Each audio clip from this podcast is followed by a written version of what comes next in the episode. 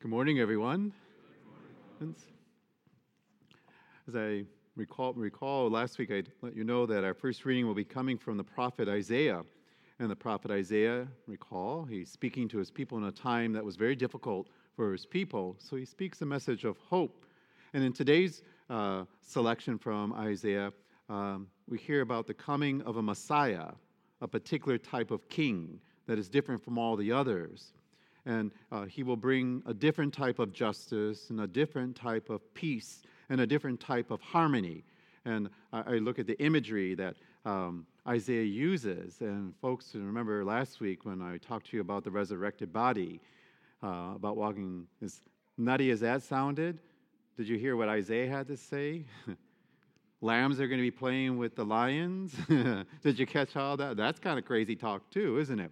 So he puts forth this image uh, that's going to happen. And uh, certainly at his time, the lions were not playing with lambs unless they were only playing with their food. Uh, but he's putting forth this image for us. And in our second reading, uh, there's that message of hope from St. Paul. And finally, we see where the second reading connects with the first reading, uh, and uh, it works very well. but also in there, um, Paul talks about a way that Christians are supposed to be treating everyone, not just other Christians, but all people. And um, my friends, uh, uh, what we missed from the Isaiah reading, Isaiah speaks about a stump. A stump is a tree that's been cut down that's kind of dead. And he said, From that will come this king. And uh, to try and get you to understand, uh, heritage and lineage was very important uh, what he was saying that uh, Jesse is um, King David's father. So this was important to them. It would be the equivalent of probably Isaiah saying, uh, Your 401ks are stumps now. But from there, a little bit, you would be alerted and you would, ah. so he's, so you can see uh, the type of uh, challenge that they had in their time. The readings, our first reading, our second readings, have messages of hope, and this is one of the aspects of Advent, a reminder of God's faithfulness to his promises. Then we have today's gospel reading. Now, Matthew first alerts you to the fact that John the Baptizer is the herald to which Isaiah, the prophet from of old, was speaking. So he's alerting you that this king is coming. And we know this because the herald is already beginning to speak about him. And um, the gospel reading from Matthew draws an attention to a, another aspect of our Advent Christmas season that is overlooked or people do not want to think about. My friends, however, John the Baptizer is as much a part of Advent as the Advent wreath is. Uh, he belongs in the Advent season and to talk about. And by way of contrast to Isaiah, uh, Isaiah has this warm message of hope. We have John the Baptist calling for repentance because the Lord is near. Now, I, we prefer the warm and peaceful picture of Isaiah in today's first reading, uh, where we hear the wolf will be the guest of the lamb and the calf uh, will be friends with the young lion. They'll walk together. And uh, John the Baptist, uh, we are told, comes with his camel hair outfit saying to the Pharisees, You brood of vipers, who told you to uh, run away from the wrath that is to come? And first, he calls them brood of vipers. Why? Because they came to the waters of baptism uh, and they did not believe. They had no intent on believing anything John had to say. Furthermore, they bore no, uh, they didn't bear any good fruits. As a matter of fact, they had no intent on it. So he knows this, and he says, You brood of vipers. And my friends, uh, he says, reform, show proof, uh, bear good fruit. Now, my friends, I know in Advent, this is not the kind of message one expects uh, to find on a Christmas card. Last night I joked about it. I envisioned Father Mark getting a Christmas card one day, and no, normally the Christmas cards that the priests get don't have Santa Claus and stuff on there. They have passages from scriptures, and this is a passage from Scripture. And I thought opening it up and seeing, You brood of vipers. and inside, Merry Christmas, Father, to you and your staff.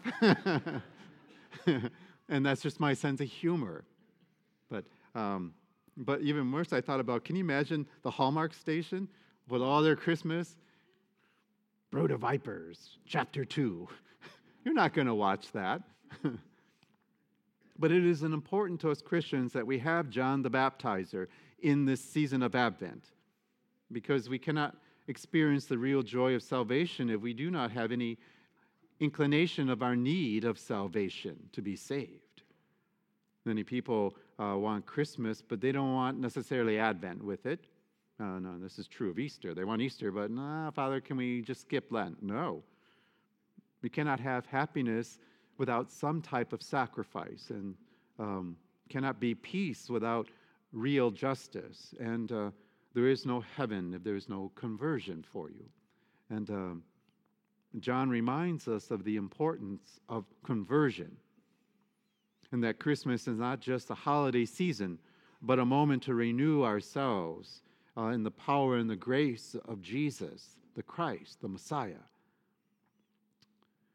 My friends, the other aspect, and that's one aspect of our Advent season, the other one is from the prophet Isaiah. He shines another aspect of Advent, and he paints this picture of harmony and peace and justice. And we need that also because we have to have a goal in which to work for, a reason to convert.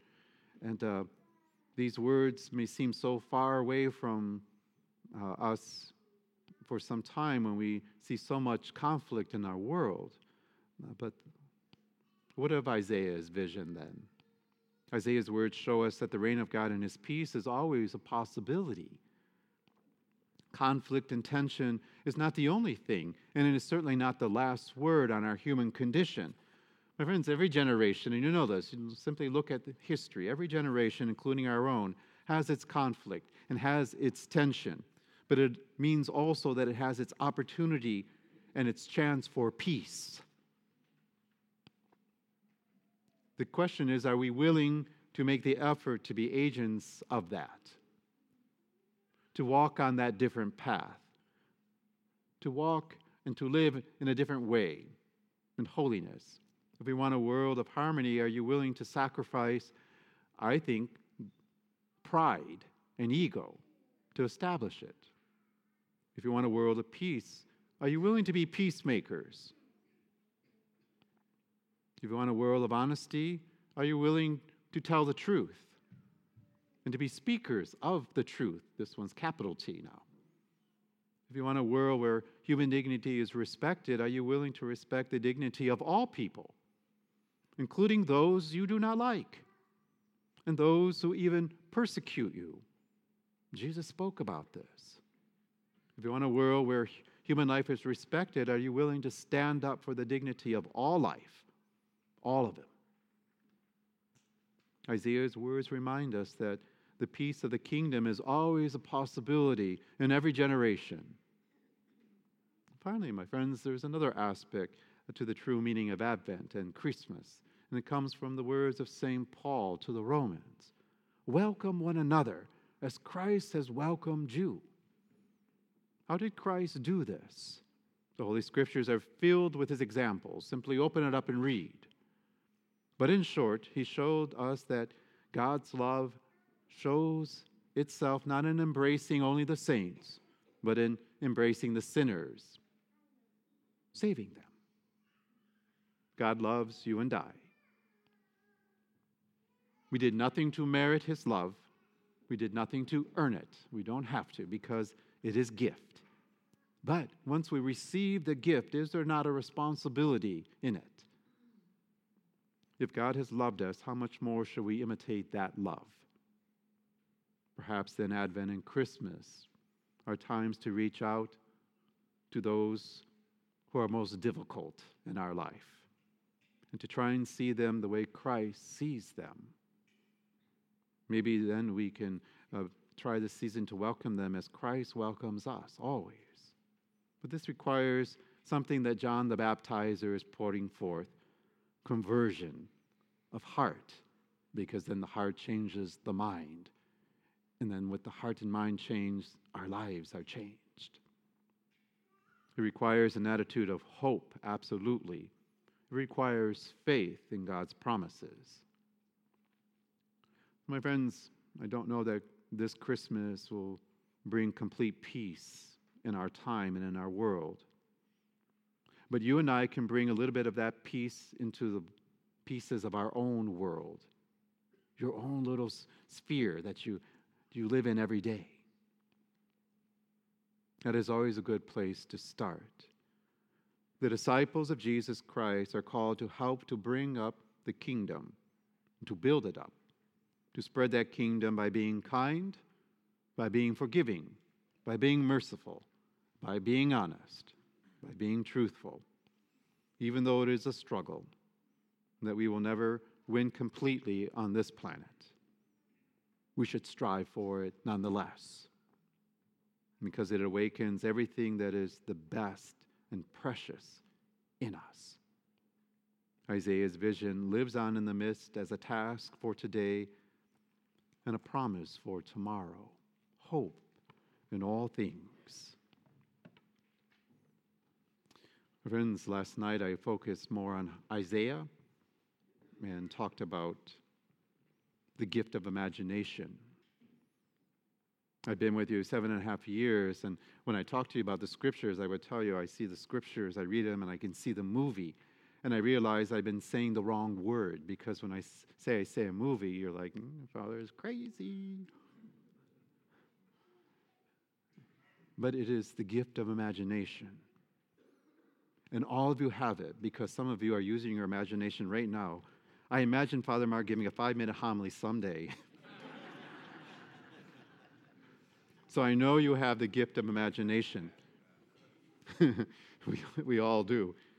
Some people have used their gift of imagination for wicked things. This is the thing about gift. But we have the ability to imagine. John the evangelist, he was given a vision that's different. He spoke but yet I believe that it was the gift of imagination to which God used to enter into that with him. The same with Isaiah. We have the ability to imagine.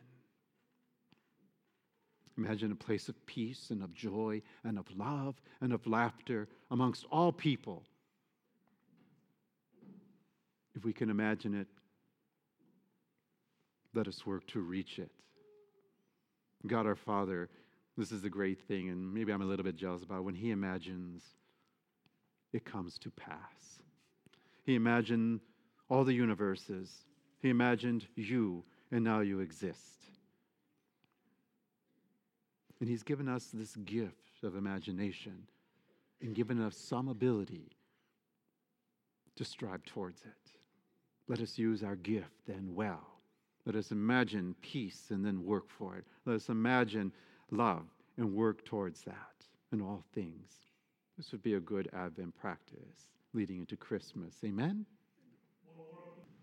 Again, on Thursday is the Solemnity of the Immaculate Conception. Mass will be at 9 and 6 p.m. If you do not know what that means, not the solemnity, Immaculate Conception, then you need to come so that Father can explain to you what that is. Amen?